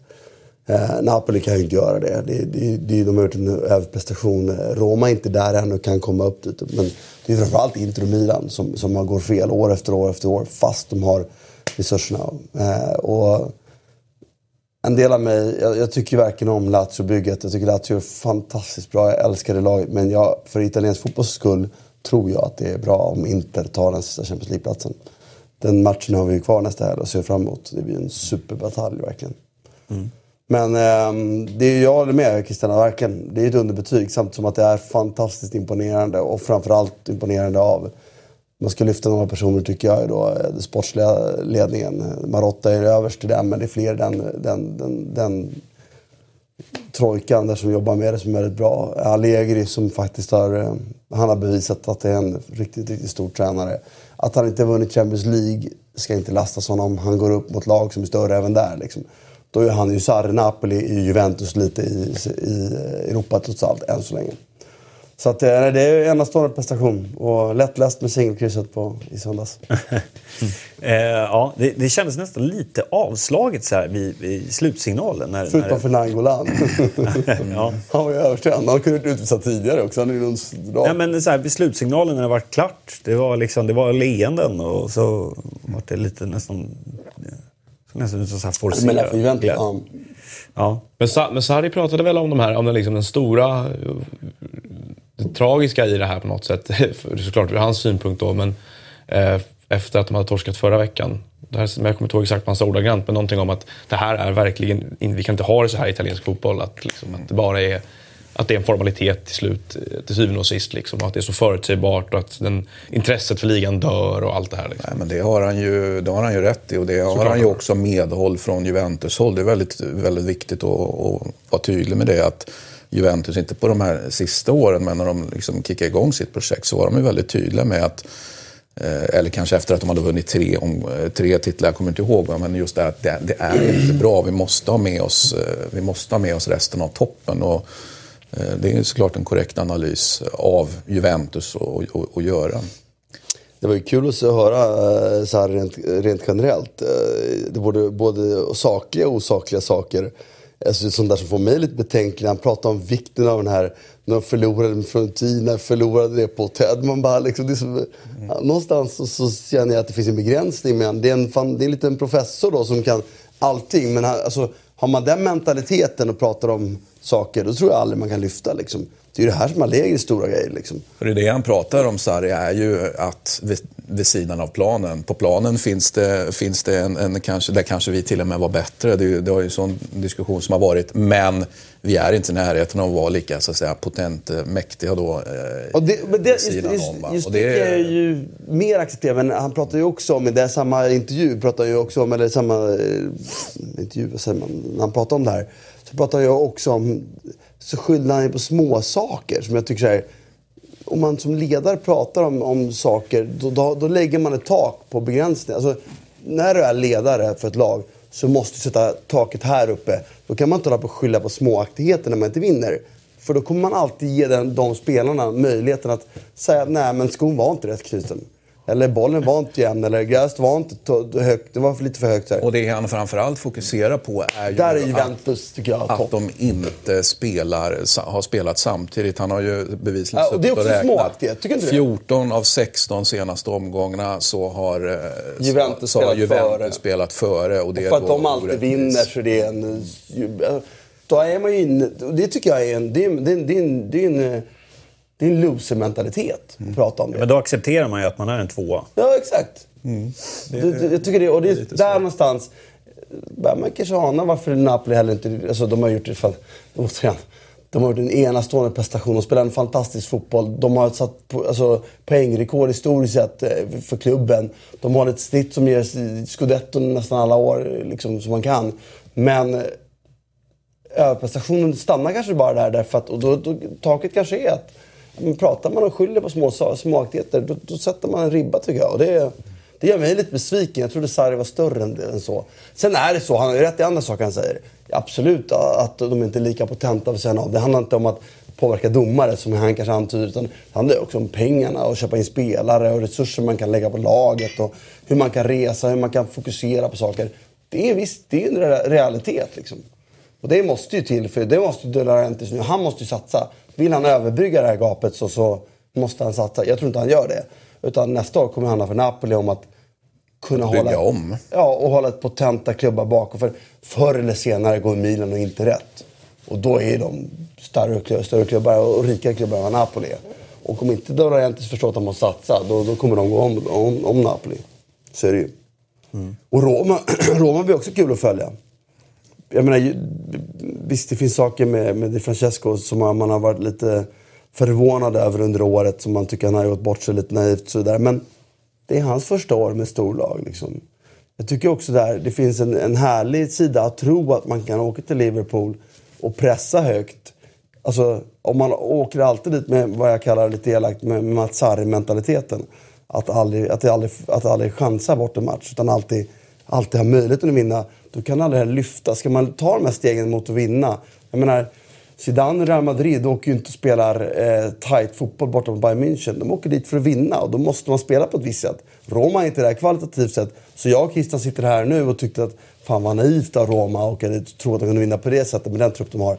Men det är kanske det som om ett år gör att Roma kan vara med och tävla de stora, eller två år. Det ska man också bära med sig. Så att Roma blir också intressant att följa nästa år. DJs andra år, vad han kan få ut av det. Monchis, riktigt första liksom... Och just det som är häftigt med Roma tycker jag att, att eh, Monchi verkar ju inte ha några som helst bekymmer att, att wheela och deala med, med Raiola. Vilket vi, det vet vi att det är väldigt jobbigt och det kräver verkligen sin, sin, eh, alltså att klubbledningen som gör det har en metod för hur man hanterar det. Och den som egentligen har hanterat det riktigt bra, det har gått riktigt bra, det är ju Juventus som har, hållit, som har gjort affärer med honom men hela tiden hanterat det på ett svinbra sätt, inte släppt in honom för mycket. Milan är ett jättebra exempel på någon som jag menar, han fick käka upp, eller kanske as we speak, käkar upp klubben. Det ska bli väldigt intressant att se hur Monchi hanterar det. Han har ju Pellegrini som är en, en, en Raiola-spelare. Ryktas ju också lite till Juventus Pellegrini, så det finns ju ett sånt perspektiv också om de kan hålla emot där. Och Balotelli och Bonaventura. Det är redan budat på Bonaventura en första gång tydligen. Och eh, ja, men Balotelli till Roma. Det, det är svårt att se honom, tycker jag, i någon av de andra så att säga, toppklubbarna. Det, det finns en viss logik i att det blir Roma. Mm. Jag hade velat se honom i Napoli. Ja, men där har du ju De Laurentiis och Raiola. Han, han kommer... Men det hade ju han kom, Sarri- det hade ju varit häftigt. Sarri, Balotelli. Napoli. Det kan gå åt helvete, men det är en cocktail som kan gå... Ja, en molotov cocktail. Shit, såg du det förresten? Den grekiska cupfinalen, apropå stök. Herregud alltså. Ja. Det var, ju- Då var det ju inte, då var det inte värre än vad det har varit tidigare. Business as det, usual. när man får det, Ja, man ser det var blir nästan man lite lugnare på- eh, Och slänger det hundra såna här cocktails mot poliserna liksom. Bara smäller med. Man, Ja. nej. Eh, galet. Ju- Juventus framtid då? Och nästa säsong? Alltså, rimligtvis så kommer man ju alltså, närmare och närmare en dipp. Det, det, det, är ju, det måste ju vara så. så att, eh, Det pratas ju om eh, Emil Can, det pratas om Morata. Ja, det ska bli intressant att se. Alltså, som Christian var inne på tidigare så har de ju liksom... Alltså, för att förstå Allegris storhet ska man väl kunna säga det. Den första Champions League-finalen han var i, hans första år med Juventus. Då var de bärande spelarna Tevez, Pogba, Pirlo, Bonucci. Det var många. Han har, liksom, han har ju byggt om laget och han, den generationsväxlingen är inte färdig. Men den är ju, har tagit intressanta steg. Så det är klart att det är väldigt intressant att se vad Juventus gör i sommar. De behöver ju ta in en, alltså, någon spelskickligare mittfältare tycker jag är eh, prio. Eh, kanske då någon, jag vet inte om de ser Higuain som den långsiktiga lösningen. Kan de växla ut honom nu och ta in någon annan? Men de behöver heller inte göra supermycket. Det är bara ett lag som var... Jag menar, de förlorade mot Real Madrid. Tycker jag rättvist över två matcher att Real Madrid var bättre, men det var så här nära. Liksom. Den lilla marginalen i kuppspel får, får mycket stort utfall. En liga är ju inte så stort utfall. Så att de är ju nära världseliten. Liksom. Det är det inget snack om. Så att, jag är säker på att de gör saker bra. Och även om de kommer närmare en dipp så var ändå det här året dippen borde ha kommit. Och har man överlevt det så finns det ännu mer att stå på, på, på nästa år. Och är lägre kvar så nej, då ser jag ingen anledning till varför det skulle komma nästa år. Liksom. Nej. Donnarumma? Ja, det är synd om honom. Bevisligen. Han klarar ju, jag vet inte om någon eh, sån, sån ung person eh, liksom klarar av en sån här mental situation som han har befunnit sig i tack vare Raiola under stora delar av säsongen. Det, det gör ju ont att se faktiskt. Men du menar i ett Juventus-perspektiv eller? Jag, jag tycker att saker och ting vi ser här alla spelare går alltid att rehabilitera, det vet ni att jag tycker. Men eh, jag tycker att saker och ting under säsongen ändå, trots att han nu bara är 20 år. Det finns en mental, eh, Han är bara 19. eller 19 då kanske han är.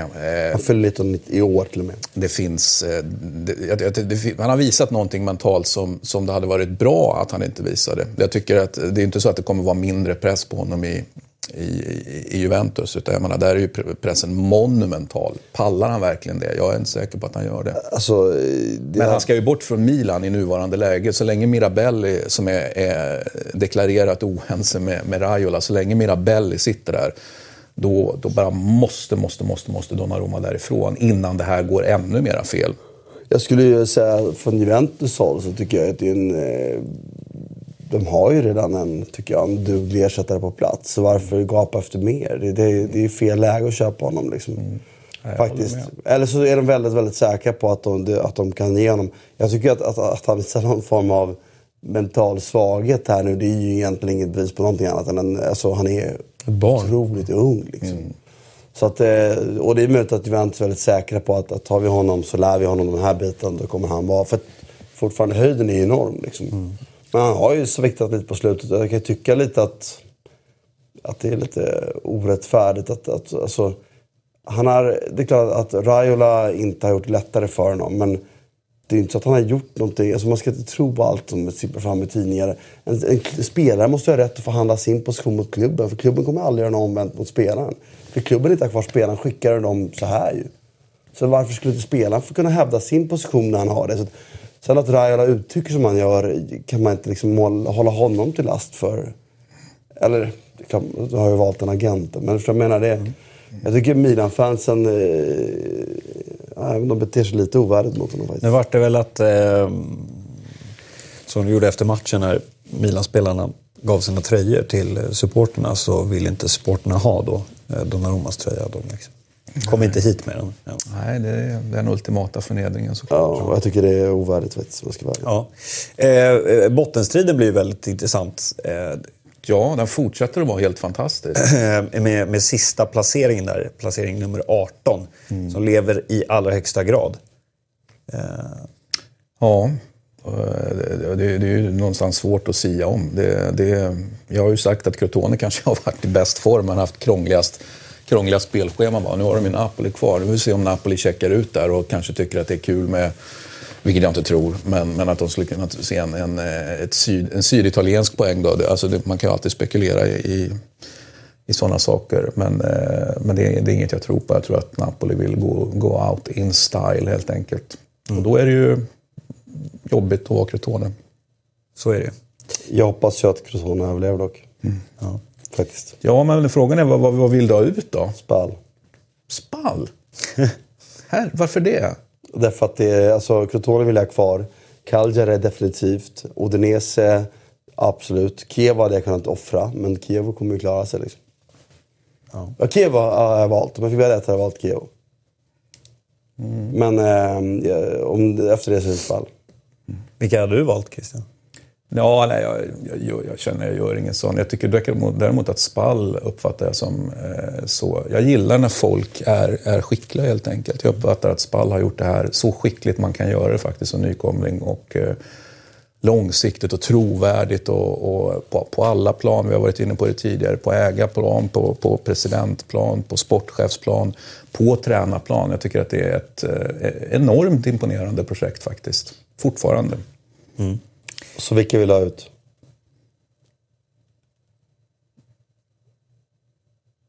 Några måste ju åka, det förstår du. Ja. Jag kan tycka att, att Kaljer ska betala ett pris för, för sin... Eh, att man inte har lärt sig mer under den här tiden med nya ägaren där. Jag kan tycka att han, han gjorde sina ganska stora misstag eh, initialt. Då, men det är ju helt okej. Okay. Men det måste finnas en learning curve som, som går åt rätt håll. Och den här säsongen har ju verkligen visat att han är ganska långt ifrån den. Med det sagt har han plockat på sig en jättefin sportchef under säsongen. Eh, så jag menar, han har ändå gjort bra grejer inför framtiden. Men får man göra hur mycket misstag som helst utan att, utan att bli straffad för det? Det kan jag tycka. Mm. Så jag skickar ner Kaljar idag, som jag egentligen tycker jättemycket om. Mm. Bara för att straffa Julin. Det är ju din serie å andra sidan, Serie B, så att, eh, ja.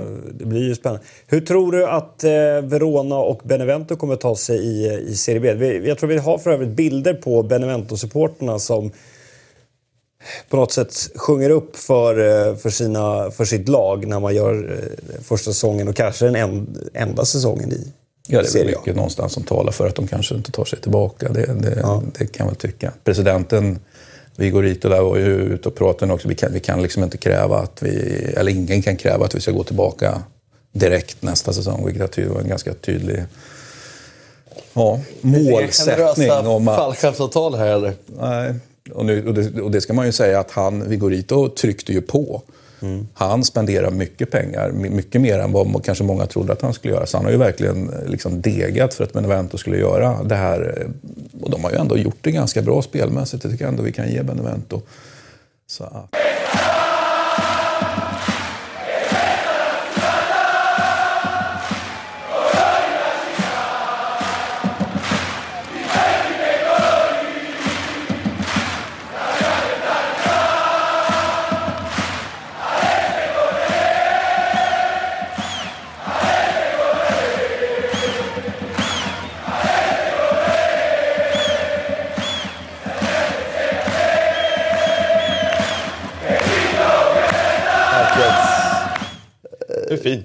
Analys som är riktigt... Det är underbart. Liksom. Det, är, det, är så, det är så man önskar att alla som åker ur ändå åker ur med någon slags... Där supporterna känner att de här spelarna har faktiskt de har, de har gjort det de kunde och så klubben gjorde det. det man kunde. Och det är precis det, är det här som ja. är slutmålet. Mm. Om alla nedflyttningar kunde se ut så där så vore det helt underbart. Ja.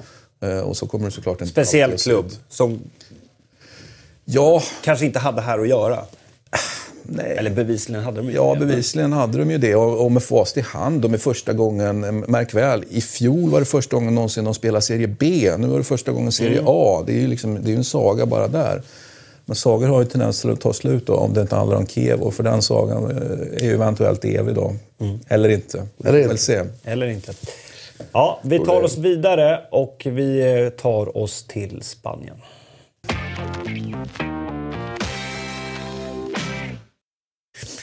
Där eh, Barcelonas eh, förlustfria svit tog slut mot Levante av alla lag när Messi inte var på plan. Och jag vet att Martin, du är nästan lite nöjd över det här. Nöjd är fel ord, men jag, jag tycker att på sätt och vis att det är eh, rätt att det inte här blir en historisk säsong för Barcelona, för de har inte varit historiskt bra. Eh, Barcelona vinner ju ändå. Så att, liksom, eh, alltså jag tycker att Messis, Messi har gjort en enastående så Jag tycker det är en... Eh, en, en alltså, jag har, driver ju då tesen att, att han har sminkat över massa brister i det här laget. Och det jag tyckte Valverde verkade gå rätt i höstas. Så man, får man ju dra slutsatsen. Vi började ifrågasätta det i januari. Och i mars kunde man dra slutsatsen att det såg inte rätt ut. Och nu kan man slutligt tycka att så här långt så var det var lyckliga omständigheter som gjorde att det blev så bra som det blev. Att han förstod att, att eh, på, på Cruyffs vis spela med en offensiv mittfältare som är en entarspelare, avslutare och bollvinnare. Eh, alla Vaquero. Eh, det var inte någonting han liksom valde. Det blev så för att Dembélé blev skadad. För att sen dess när alla var tillgängliga har han inte använt sig någonting av den fast statistiken med den variationen är förkrossande.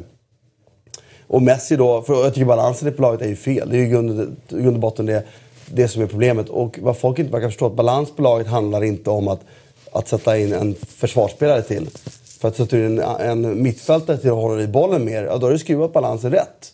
Så det finns många sätt att vikta ut en balans på. Men med Messi i laget så har balansen varit eh, skev.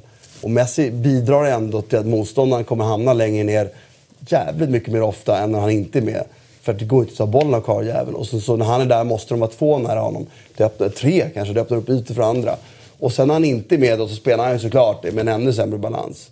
Ja, då, då ser den här backen i skit ut. Och Piqué tycker jag är en bra mittback. Men han kommer aldrig lösa en dålig balans. Då, Umtiti kan göra det. Men då måste man liksom... Att inte förstå allt det, det gör mig bara lite... Det gör mig ledsen liksom. Och Jag, jag tycker att det därför är det skönt att Barcelona inte satte ett historiskt rekord med ett lag jag inte riktigt eh, känner mig tillfreds med. Nej. Där var det. Griezmann verkar eh, ju vara väldigt, väldigt nära. Ja. Hur passar han in i laget? Alltså jag gillar honom. Det är också tydligt igår. Dembélé är ju en tröttmössa att spela med. Jag vet inte om det var tre eller fyra gånger Suarez spelade direktpassningar in i ytor. Fan alla fattar att han ska gå dit. Och Dembélé med sin snabbhet borde vara där varenda gång. Men han, han spelar ju för sig själv. Det gör han å andra sidan jävligt bra. Men det går inte i Barcelona. Han verkar ju eventuellt vara tillgänglig för Ja, till sommaren redan här nu. Bara det, jag har varit emot den här värvningen från början. Inte för att det, det är en enorm... Det är bra på ett sätt att värva en ung spelare som är ung, för det är så lätt att sälja dem vidare och få igen pengarna. Men alltså, pratar man om Barcelona så här, som grundtesen till fotbollsspelare, när Xavi kom fram, så här, de pratar om Xavi, pratar om själv. Det viktigaste är ju en spelförståelse någonstans. Och det är ju Dembélé inte. Han är ju liksom bort från det. Liksom. Så det, och han har ju alla andra förutsättningar. Allt det som Xavi och Iniesta inte hade. Han är ju råsnabb och, och en mot en är han ju över ytor och omöjlig att stoppa. Så, så där skulle Griezmann passa bättre. Men jag tycker ju nödvändigtvis inte, jag tycker att det blir en fel balans. Vad de borde titta efter är att hitta en... Ska de spela med, med så offensiv spelare så räcker det inte att spela med eh, Rakitic, Paulinho och Busquets som mittfältare. Det tror inte jag. Då skulle de behöva någon som täcker större ytor och bättre på att täcka upp ytor. Rakitic är en jättebra fotbollsspelare men han är inte så snabb. Och eh, han är ingen utpräglad bollvinnare. Liksom. Och det är klart att, att Barcelona med Rakitic, med Paulinho eller vem mittfältare till och Busquets med Griezmann, eh, Messi och, och Suarez, Coutinho ska in någonstans där.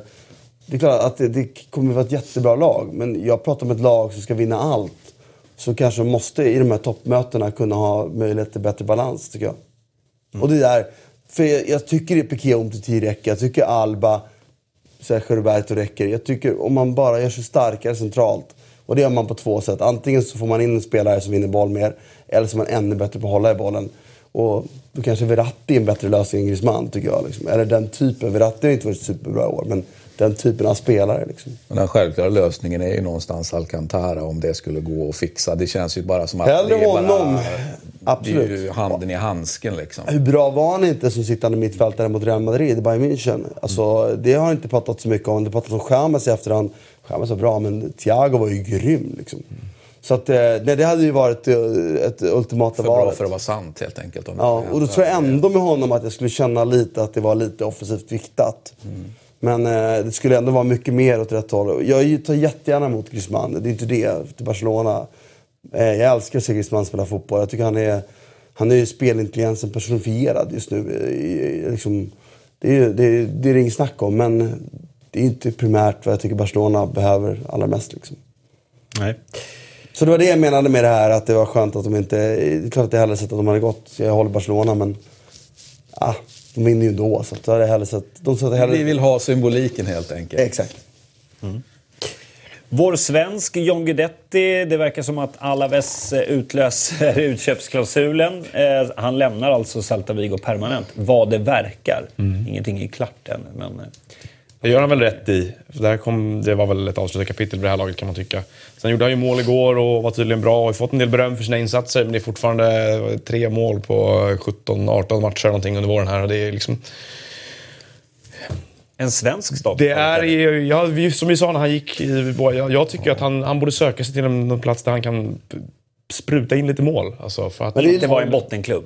Nej, men inte bara det. det är liksom, La Liga generellt tror jag är, är, det är tufft för honom där. Alltså. Han är en, han, jag skulle se honom hellre i Holland eller Grekland eller någonstans där han, är, han får vara en målskytt. Liksom. Det är lite liksom, valet av spelare han vill bli nu. Jag tycker ju att valet blev rätt som det blev nu. För att som han har spelat nu så är det precis så vi kommer behöva honom med VM. Liksom. Det är precis samma typ av jobb han kommer behöva göra. Alltså det, det känns ju bra tycker jag. Eh, men jag håller med Noah att vill han bli ihågkommen som har gjort Henrik Larsson 100 mål på tre säsonger, ja, då måste han gå till Celtic eller någon sån här klubb igen. Liksom, eller något lag. Eller i, i Grekland, jättebra val. Liksom. Marksberg, liksom. topplag i Grekland. Då gör du ju, om du är en hyfsad avslutare. Det jobbar ju bara att du får ju inte lönen.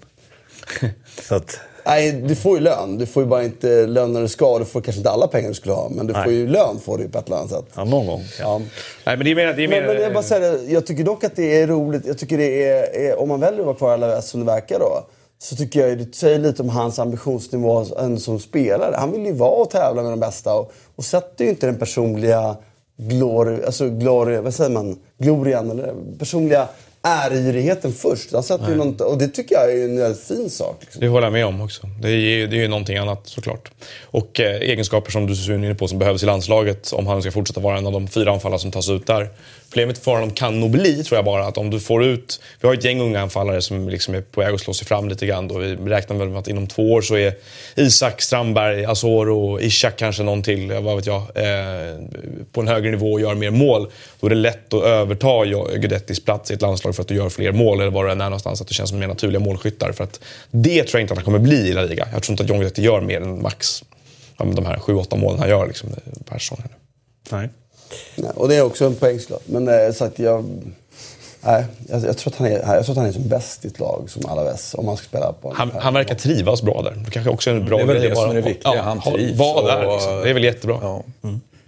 Och jag tycker det, är- jag sagt, det, det är så många som jagar pengar och, och personlig ärgirighet. Nu spelar han i världens bästa liga. I ett lag och betydelsefull. Jag tycker att det är någonting vi borde hylla i, alltså, personligen. Eh, Gör han det valet, blir kvar i en sån klubb. Det, det är någonting jag ställer mig bakom som, som någonting... Ja, det, det, det, det, är något, ja, det är på riktigt på sätt. Ja. Hörni, på on... Därmed inte sagt att jag ser ner på någon annan flytt. Jag bara, det, Nej. det här är lite, lite finare. Inte på Marcus Berg, Nej. till exempel. Eh, på onsdag är det Europa League-final. Marseille, Atletico de Madrid i Lyon. Grym match. Mm. Jag ska kunna vara där. Ja. Ja du har ju redan varit på arena. din Europaturné här nu. Jag ska ju se Champions Ja, League-finalen. final på. Fantastisk arena. Två fantastiska bra Verkligen. lag. Superkul. Ja. Atletico Madrid vinner. Atletico Madrid vinner. Ja, men det gör de. Ja, det, det kan ju bara sluta på det sättet. Ja, det, det måste ju till någon överjävlig prestation av eh, Payet som kan ha sådana dagar och ta med en och spelare. Men metodiken och... eh, Jag menar, jag satt ändå och såg att Arsenal-matchen live och, och tyckte att Arsenal typ aldrig var nära. Alltså, det, de har sån kontroll Nej, men utfallet, det ska ju, precis, ska ju, ska krävas klart någonting. Ja. lite om, lite om liksom utom systematiskt. Men Atletico kommer vin- vinner den här matchen 8 av 10 gånger för mig. det. Den kostar Det en som eh. Men något sånt. eventuellt talar för Marseille. Jag, tycker, jag såg någon statistik där på att de har, det, det, det är ju verkligen en målmaskin så tillvida att det, är- det är väldigt många olika spelare som gör det. Det var ju Absolut. sex stycken över tio mål tror jag, i den statistiken jag såg. Och fina spelare verkligen. Ja, Och en tränare eh, som får upp, som, Då är det tycker jag, jobbar upp igen. att Ja, jag tycker att det är bra tränare. Så det gläder mig att han får lite... Det var, har varit lite, gått lite i stå ett tag, men det, Men Atletico de Madrid ska vinna den här om så Noah inte är, så Noah är inne på en utvisning som är i åttonde minuten. Ja, men, Ja, och de europeiska toppdomarna är inte i toppform. nej. Så att vem vet vad som händer? nej, vi går mot ett tvådomarsystem. Det måste bara vara så. det, säga, det måste man kan tänka också så här, lite Vi mer... avslutar med lite VAR 20 minuter. Men lite, lite abstrakt kraft i sådana här matcher är ju att Atletico har ändå varit i två Champions League-finaler och vunnit den här kuppen några gånger de senaste, senaste tio åren. Marseille så är det ju liksom, ja det är 14 år sedan de var i europeisk final sist.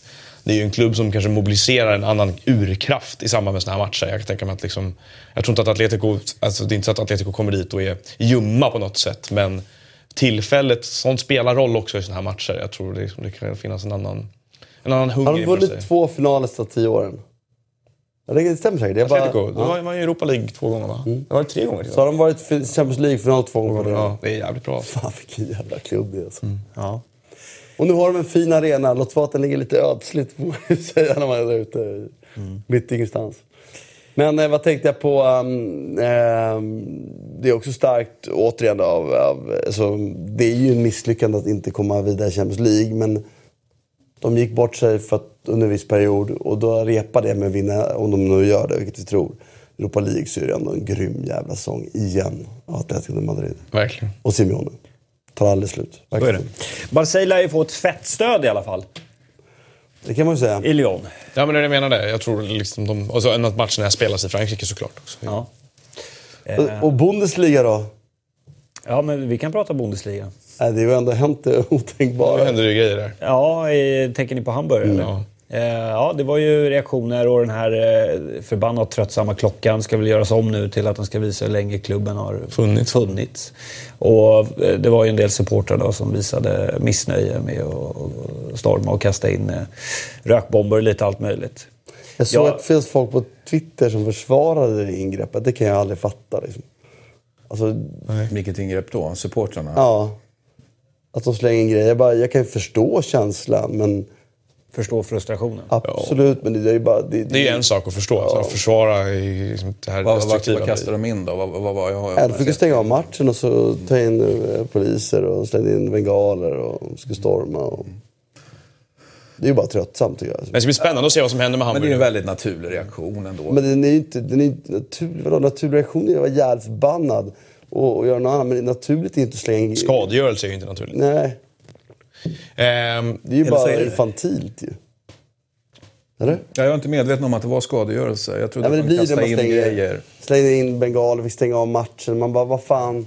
Jag vill fatta. Jag är också svinförbannad. Men jag, går inte liksom att men ehm, förstå för alla andra för det det. blir spännande att se vad som händer med Hamburg nu. Om de kan få fason på saker och ting nu. När de, för att jag menar, det, är ju, det har ju alltid varit då, om man ska vinkla det på, som, liksom, på något sätt, att, att de behöver ramla ur argumentet som ju ofta dyker upp med klubbar som år efter år harvar och precis klarar sig. Liksom, som man har haft med, ja, men som jag har upplevt med Newcastle många gånger att det skulle vara en bra sak att sanera. Liksom, eh, eller som det har varit med andra lag. Andra, Det där brukar man ganska slentrianmässigt dra fram. Jo, en men såklart. såklart. Saker har varit dåliga för länge, det är dags att börja om och bla bla. bla. Men det, det går ju alltid att applicera såklart och det har hjälpt. Jag menar, Newcastle hjälpte det verkligen. Men, sen, men, men i det här fallet så det, kräver ju att, de, att det sker en, en total förändring av allt, liksom från topp till tå egentligen. Att hela klubben, hela klubben restaureras invärtes. Liksom. Men är inte ett stort problem, jag, jag kan inte eh, fullt ut Hammarby, men är inte ett stort problem att de sitter rätt hårt skuldsatta? Och de lär inte, de skuldavskrivningarna ska ju till i sådana fall, annars är ju status quo och de går upp igen. Jag har faktiskt dålig koll på ekonomiska. Nej, jag har bara fått höra att det är ett stort problem med att, att de är så hårt skuldsatta. Titta bara på hur de har rekryterat och värvat och tränarbenämningar och sådana saker de senaste åren så är det ju liksom, visar ju att det har funnits noll kompetens. Liksom. Ja, och då finns det något väldigt fint att noll kompetens faktiskt resulterar Torskar, ja. i